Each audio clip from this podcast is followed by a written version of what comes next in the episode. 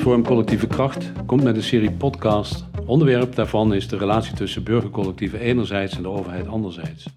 We zien de laatste jaren een enorme groei van het aantal en de diversiteit van burgercollectieven.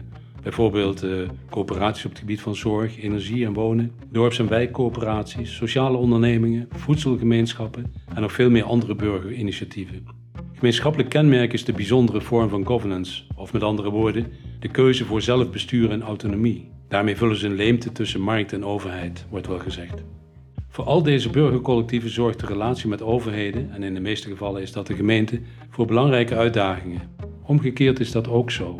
Heeft dat met wederzijdse onbekendheid te maken, met verschillen in taal of werkwijze, of gaat het om verschillen in bestuurlijke logica's? Wat zijn de ervaringen tot nu toe?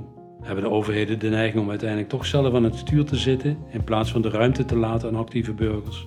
Hoe stellen burgercollectieven zichzelf op? Wat is er nodig om die relatie tussen burgercollectieven en overheden te verbeteren? En wat draagt dat bij aan versterking van een democratische rechtsstaat?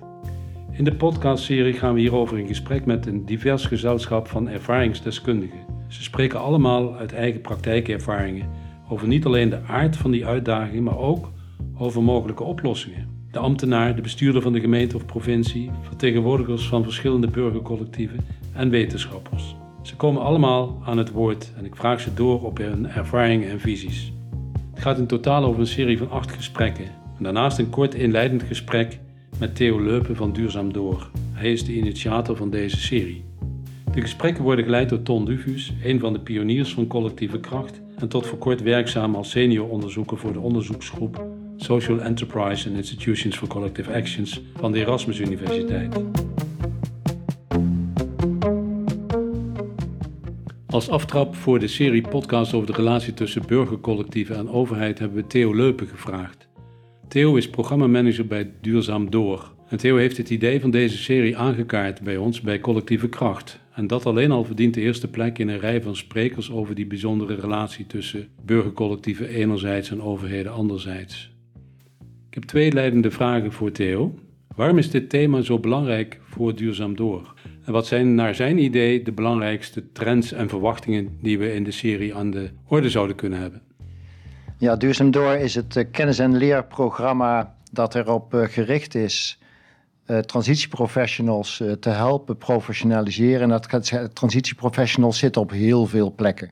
Die zitten bij overheden, die zitten bij burgercollectieven, die zitten bij sociale ondernemingen, die zitten bij MKB-bedrijven, die zitten op heel veel plaatsen. En wij ondersteunen die transitieprofessionals in hun organisaties, in hun eigen rol, maar ook in hun netwerken, om uh, te versterken, zodat ze nog beter kunnen bijdragen aan die grote maatschappelijke opgaven. De naam Duurzaam Door zegt het natuurlijk al. Dat gaat bij Duurzaam Door in eerste instantie vooral over de duurzaamheidsopgaven op het gebied van energie en klimaat, klimaatadaptatie, maar ook circulaire economie, voedsel en natuur en biodiversiteit. Dat is een hele stevige opgave. Dat zijn meerdere opgaven die daar uh, liggen.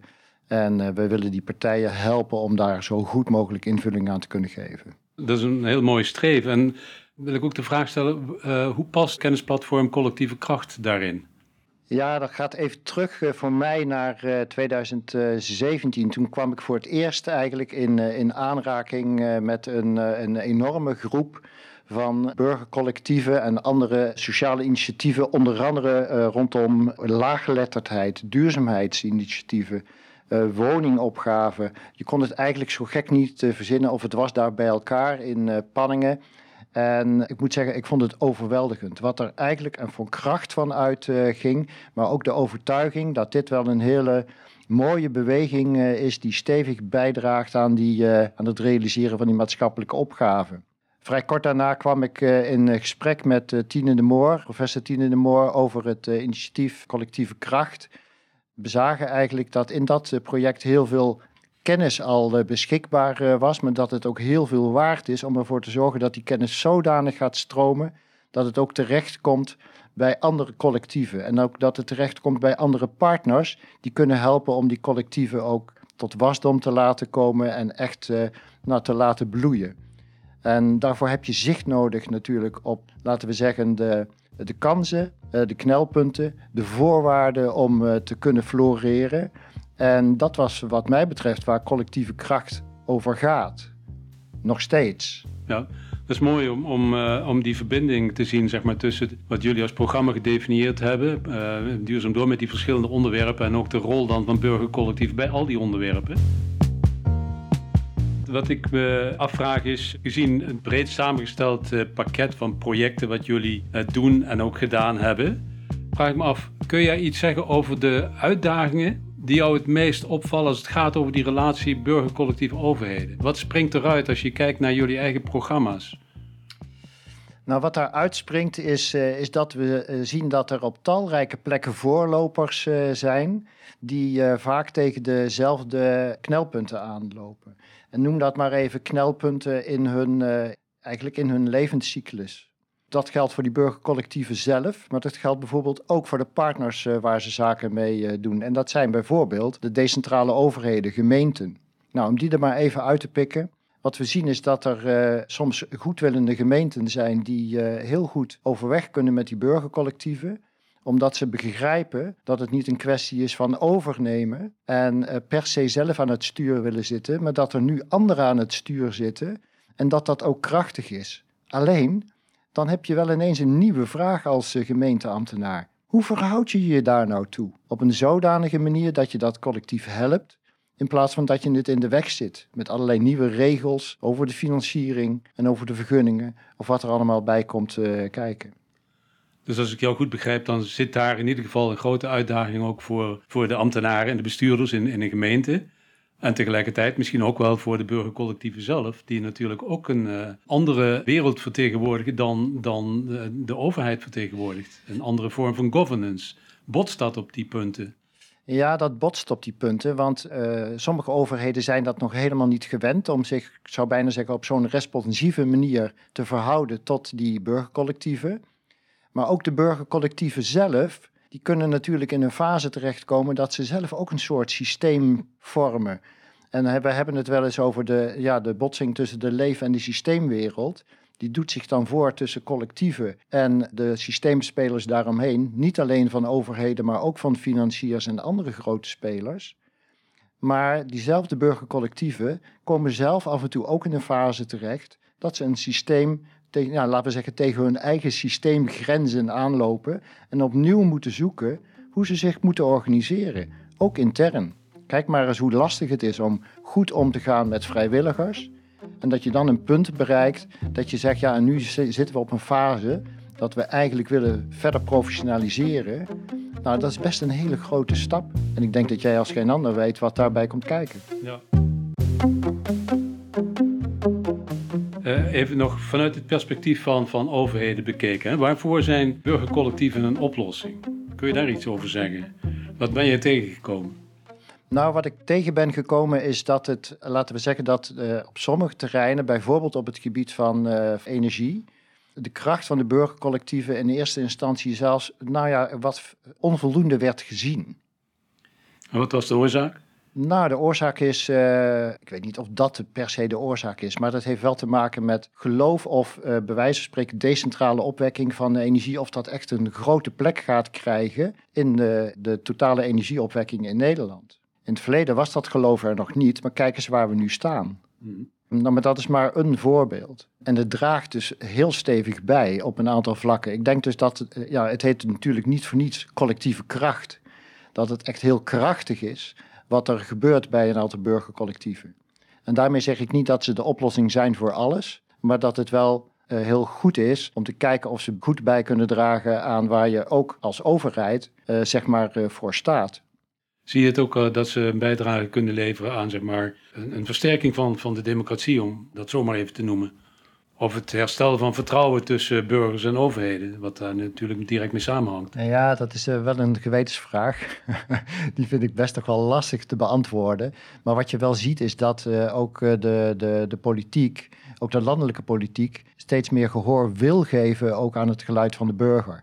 En we zoeken natuurlijk met elkaar naar de goede instrumenten daarvoor. voorbeelden als een, als een burgerberaad en eh, bijvoorbeeld eh, rondom eh, voedsel, er zijn gemeenten die al voedselraden hebben. Dat zijn allemaal ontwikkelingen waar we best wel aan de vooravond staan van wat, ons, wat er staat te gebeuren. maar die zeker waard zijn om goed te onderzoeken wat ze ons kunnen brengen en onder welke voorwaarden ze goed kunnen floreren. En als je dan een paar jaar vooruit denkt, welke verschuiving zie je dan in de relatie tussen burgercollectieven en overheden? Ook gezien wat je net zegt van er is een beweging gaande, dat, dat is niet meer te stoppen. Maar welke verschuiving, welke trend zie jij? Nou, de belangrijkste trend is, uh, die ik zie, is dat we daar waar we altijd spraken over burgerparticipatie, dat we dat gaan omdraaien. Dat er ook sprake is van overheidsparticipatie. Maar dat diezelfde overheid zich ook goed moet afvragen of dat altijd nuttig en nodig is om zelf te participeren. Hè? Dus, en gaat het helpen of gaat het in de weg zitten, zeg maar, om die burgercollectieven uh, daarin uh, ja, om je daar als overheid mee bezig te gaan, uh, gaan houden. Ik vind dat een belangrijke verschuiving. Ook het begrip burgerparticipatie krijgt in mijn ogen steeds meer betekenis. Daar waar het eh, vooral in eerste instantie ging over van ja, weet je, we willen de burger ook een rol geven. Maar dat is dan meer vanuit het oogpunt van het afstoten van een aantal gemeentelijke taken, want ze horen niet tot onze kern of ze zijn te kostbaar. Bezuinigen. Ja, bezuinigen, zo zou je het kunnen stellen. Maar dat je, hem, dat je het eigenlijk veel meer doet vanuit het geloof in het feit dat deze burgercollectieven heel betekenisvol kunnen zijn in het realiseren van een aantal maatschappelijke opgaven, waar je als decentrale overheid, maar ook als rijksoverheid voor aan de lat staat. En die ook in de samenleving zelf als urgent gevoeld worden, de burgers zelf. Absoluut. Ja. Is dan een van de grote verschuivingen misschien dat de overheid, de overheden, uh, juist ruimte moet bieden aan juist die verscheidenheid van collectieven. Dus, dus dat ze niet vanuit één bestuurlijke mal als het ware moeten redeneren. Of vanuit één juridische mal waar alles en iedereen in moet passen. Maar dat ze juist die, die kleurrijkheid van burgercollectieven zouden moeten, moeten erkennen en ondersteunen. Ja, Ton, de, de vraag stellen is hem eigenlijk ook al beantwoorden. Ik denk dat als je als uh, overheid echt responsief uh, wil uh, zijn, dat het er ook bij hoort dat je dat onderscheid ook herkent en erkent. En dat dat het ook betekent dat je dat niet met, nou laten we zeggen, een, een blauwdruk kan beantwoorden, maar dat daar op de eerste plaats de goede dialoog over nodig is. En dat daar mogelijk in ieder geval gevarieerd instrumentarium bij hoort, wat past bij het collectief. Terug naar de, de, de podcast. Uh, we kijken een hele serie van acht podcasts over verschillende thema's. Wat zou de kern moeten zijn van, van deze serie, de kernboodschap? Ik zie in deze podcast de mogelijkheid om het belang van de burgercollectieven voor de maatschappelijke opgaven waar we staan, om die nog eens een keer goed over het voetlicht uh, te brengen. Maar vooral dat we ook laten zien dat er al hele goede ervaringen mee opgedaan uh, zijn. Dat er burgercollectieven zijn die al heel lang bestaan. Dat er burgercollectieven zijn die al die hele route zeg maar, in hun levenscyclus doorlopen uh, hebben. Richting het groter uh, worden, richting de professionaliseringsslag. alles wat daarbij nodig is. Maar vooral dat er ook door de goede dialoog te voeren met de verschillende stakeholders, financiers, decentrale overheden, andere toeleveranciers bijvoorbeeld, dat daar al goede ervaringen mee opgedaan uh, zijn. Dus dat het kan. Dat het soms lastig is en dat het ook wel schuurt. Maar dat dat schuren op een aantal plekken heeft gebracht dat je ervaringen hebt en dat je die kan laten zien en horen. Daar zou wat mij betreft de podcast over moeten gaan. Ja, het is dan niet te zien, maar wel te horen. Ja. Uit jouw uh, laatste opmerking zou je kunnen afleiden dat die podcast juist voor een hele grote groep mensen en instanties bedoeld zou moeten zijn. Ja, ik denk dat die podcast eraan bij kan dragen dat je sommige mensen over de drempel uh, gaat uh, helpen. Daar waar er nu nog sprake is van uh, koudwatervrees. doordat het laat zien dat het wel degelijk heel goed kan, kan werken. Maar ook dat het zichtbaar maakt dat er op een aantal punten echt nog wel wat te doen valt om de dialoog goed te kunnen voeren met elkaar. Maar om het in de praktijk ook gewoon echt goed te laten werken. Mooi voorbeeld, we zijn vanuit Duurzaam Door met onze energietafel zijn we bezig met een uh, project rondom het uh, begrip opgroeiruimte. Dat zegt precies ook waar het in dit geval om, om gaat. Op welke wijze, onder welke voorwaarden kan je elkaar ruimte geven om te floreren als burgercollectief, maar ook te floreren als gemeente die daar uiteindelijk ook heel veel aan kan hebben. Nou, daarmee, dat is een mooie afronding, want het floreren juist van burgercollectieven en die samenspraak met overheden denk dat dat een streven is waar we allemaal uh, aan willen werken en waar deze podcast-serie een, een, een, bijdrage in wil leveren. Theo, dank je wel voor deze mooie introductie, mooie beschouwing over ook het werk en de doelstellingen van Duurzaam Door en jouw visie op de betekenis van burgercollectieven in relatie tot de overheid. Dank je wel. Ton, graag gedaan en dank voor het, deze gelegenheid. Deze podcast is een productie van kennisplatform Collectieve Kracht. Wil je dieper duiken in de wereld van burgercollectieven of ben je zelf lid van een burgercollectief? Meld je dan aan voor de nieuwsbrief op collectievekracht.eu en leer over verschillende soorten burgercollectieven. Van coöperaties op het gebied van zorg, energie, wonen en voedsel tot bewonersinitiatieven in dorpen en stadswijken gericht op groen, sociaal welzijn en leefbaarheid.